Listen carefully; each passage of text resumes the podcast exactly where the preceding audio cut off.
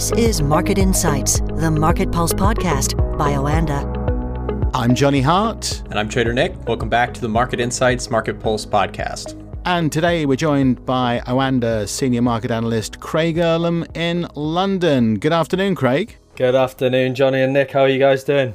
Well, I'm on a tracker mortgage, so probably not too good. As many people would have heard by now, the Bank of England has increased its base rate to 5%. That's up from 4.5%, so a half a point rise, bigger than expected.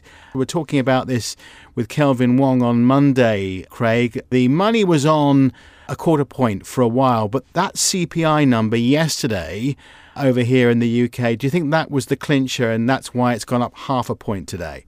Yeah, that was the game changer. I think. I mean, when it's always when combined with other things, right? You, if you take numbers in unison, then they probably don't have a big impact. But when you add yesterday's inflation number to last month's inflation number, where we saw uh, headline inflation didn't fall as far as many expected uh, in April. I think it fell to 8.7%, and it was expected to fall to 8.2 in line with what the Bank of England thought.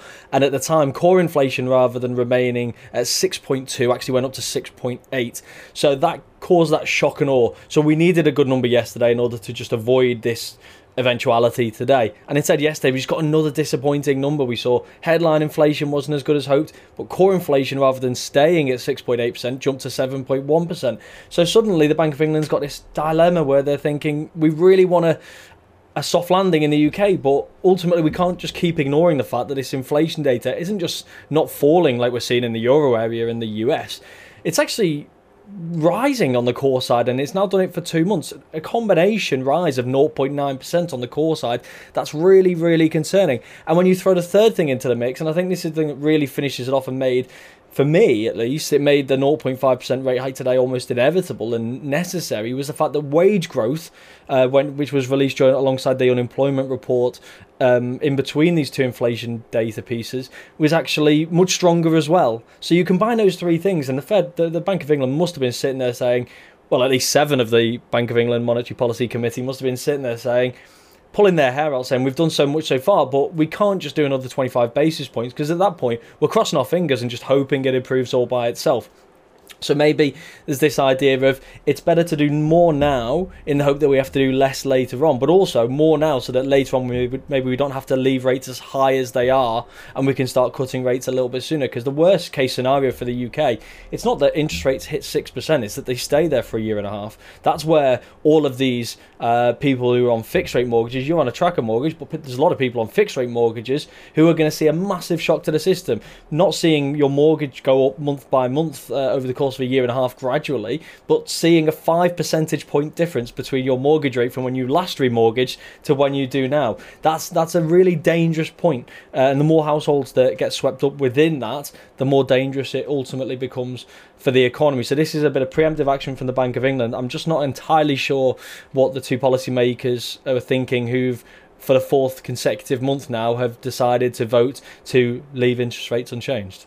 Yes, I was going to mention that. That is uh, dovish behaviour in the extreme, isn't it, really, from two of the nine members of the MPC. Should also mention, though, that the Bank of England Governor, Andrew Bailey, says he does expect inflation to fall, in his words, significantly this year. Of course, uh, the Prime Minister, Rishi Sunak, has uh, got a target of halving inflation from its original 10% to around about 5%. We'll wait and see if that is going to happen. But at least the Bank of England governor expects inflation to fall quite considerably over the next few months. He does, and it, and it, and it will, because we're talking about those volatile elements of the data that the Bank of England ultimately doesn't have any control over um, uh, and the economy uh, isn't necessarily always reflective. We're talking about energy bills. If you talk a look at energy prices a year ago, when we see the new energy price cap, it's going to be much lower. So that's going to have a, a very disinflationary impact on the overall headline inflation data because of the deflationary impact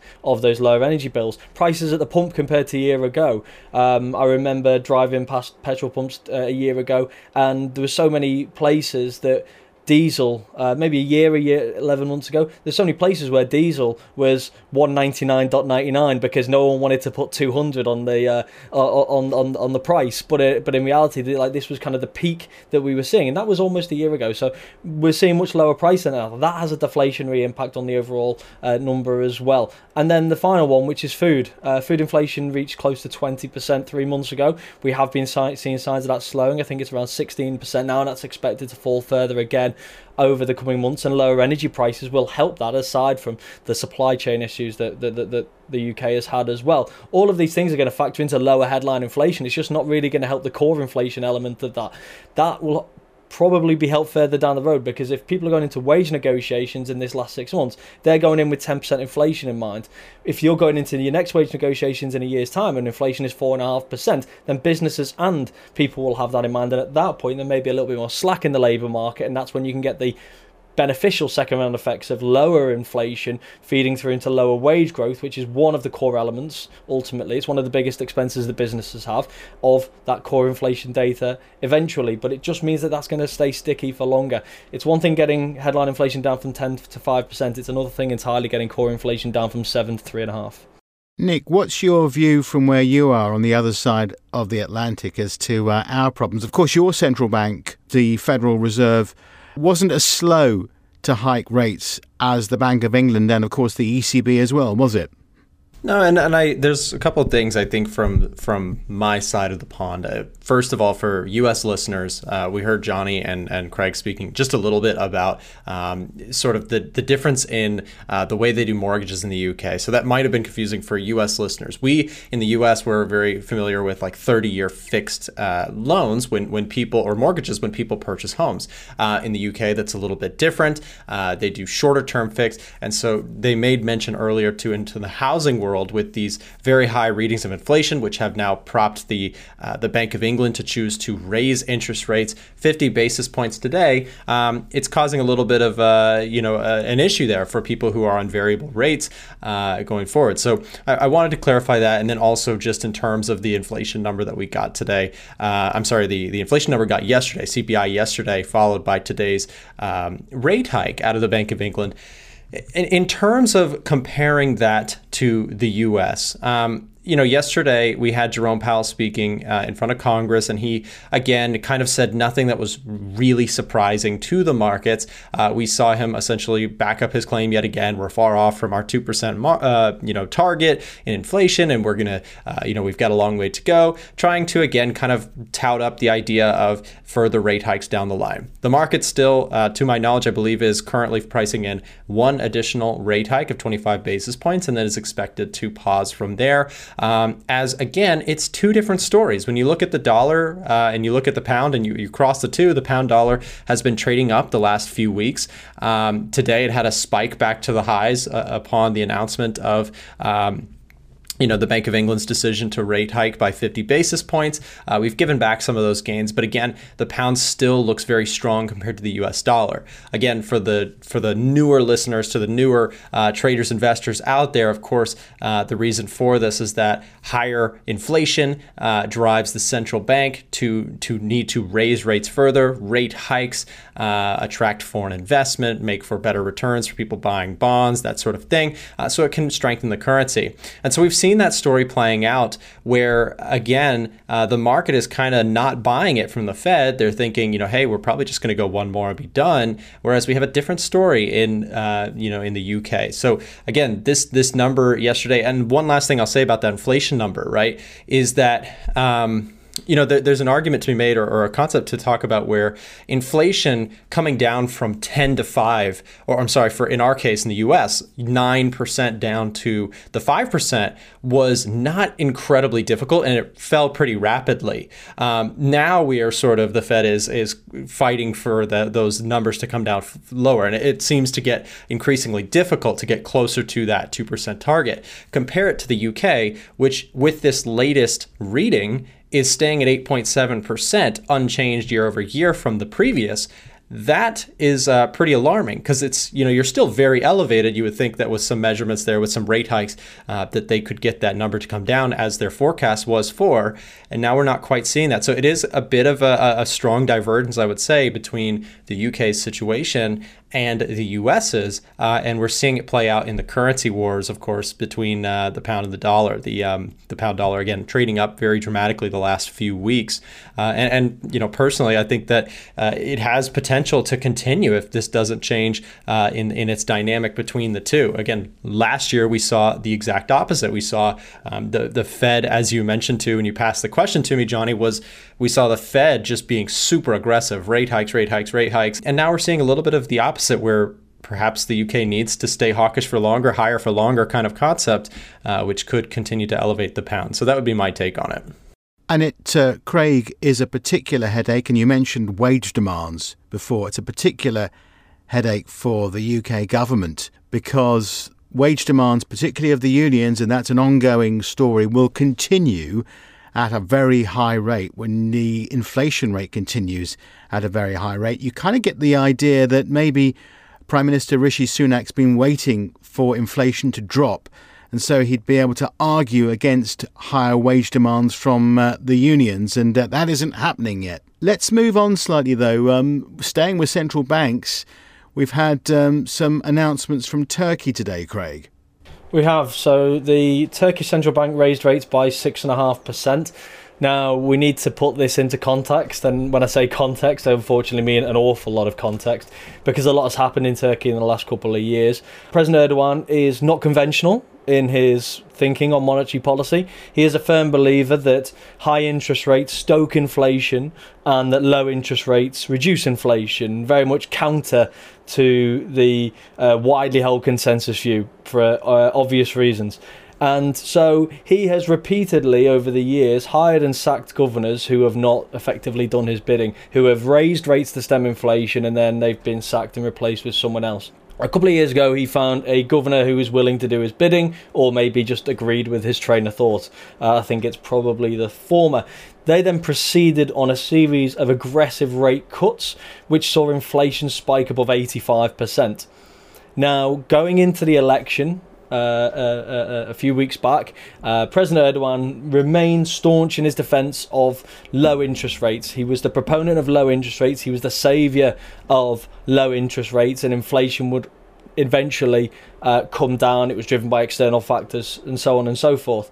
Um, and then, upon winning the second round, the runoff uh, of the election, he almost immediately uh, replaced his finance minister with someone more conventionally um, focused and replaced his governor.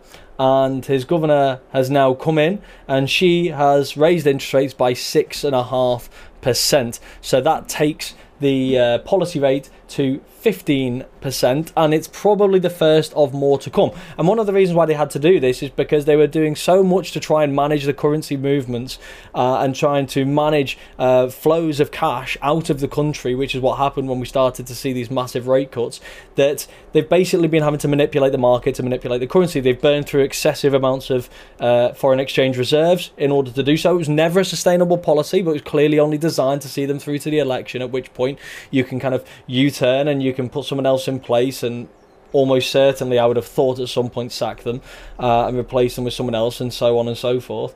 Um, but it was never a sustainable policy. And now we've seen the first of possibly numerous rate hikes. Some think that interest rates may need to rise around 30% in total just in order to try and stabilize the currency and get inflation uh, on a more sustainable path.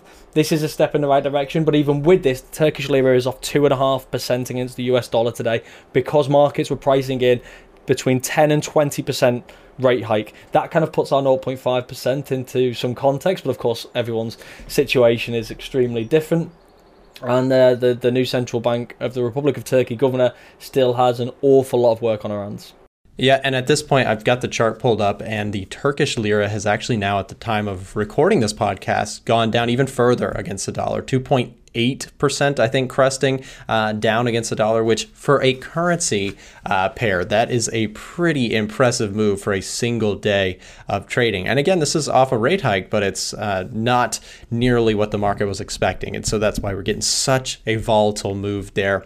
Uh, speaking of more uh, central banks and currency pairs, uh, the Swiss franc against other currencies making a move today after they again rate hiked and kind of joining the league, I guess, of rate rate hikes. Uh, Craig, what's your take on the SNB today? you know today's such a fascinating day because we've got different central banks making different moves and they're all in such incredibly different positions. Imagine this the Swiss National Bank is raising interest rates because inflation is at 2.2% and that is not quite within its target of below 2%. So they're raising rates and they're going to keep raising rates until inflation is below 2%. And it's a really tough story because their concern is that they still think that inflation is going to be 2.2% next year and 2.1% the year after. So there's still a lot more work to do.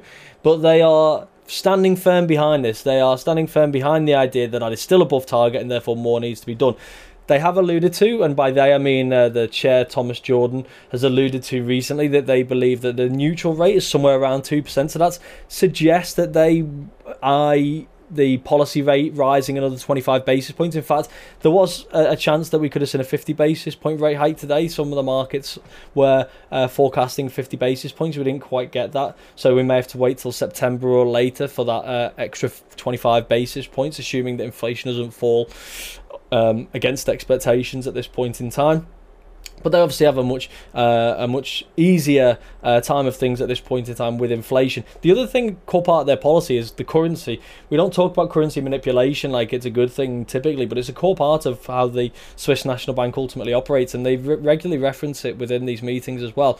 And they've effectively said that we're going to happy to continue ra- uh, buying uh, Swiss francs uh, at this point in time uh, because we don't want to see the the value of the currency weaken because effectively it's helping them to achieve their inflation goal. This is very much in stark contrast to what they were doing eight years ago when they had the 120 currency peg.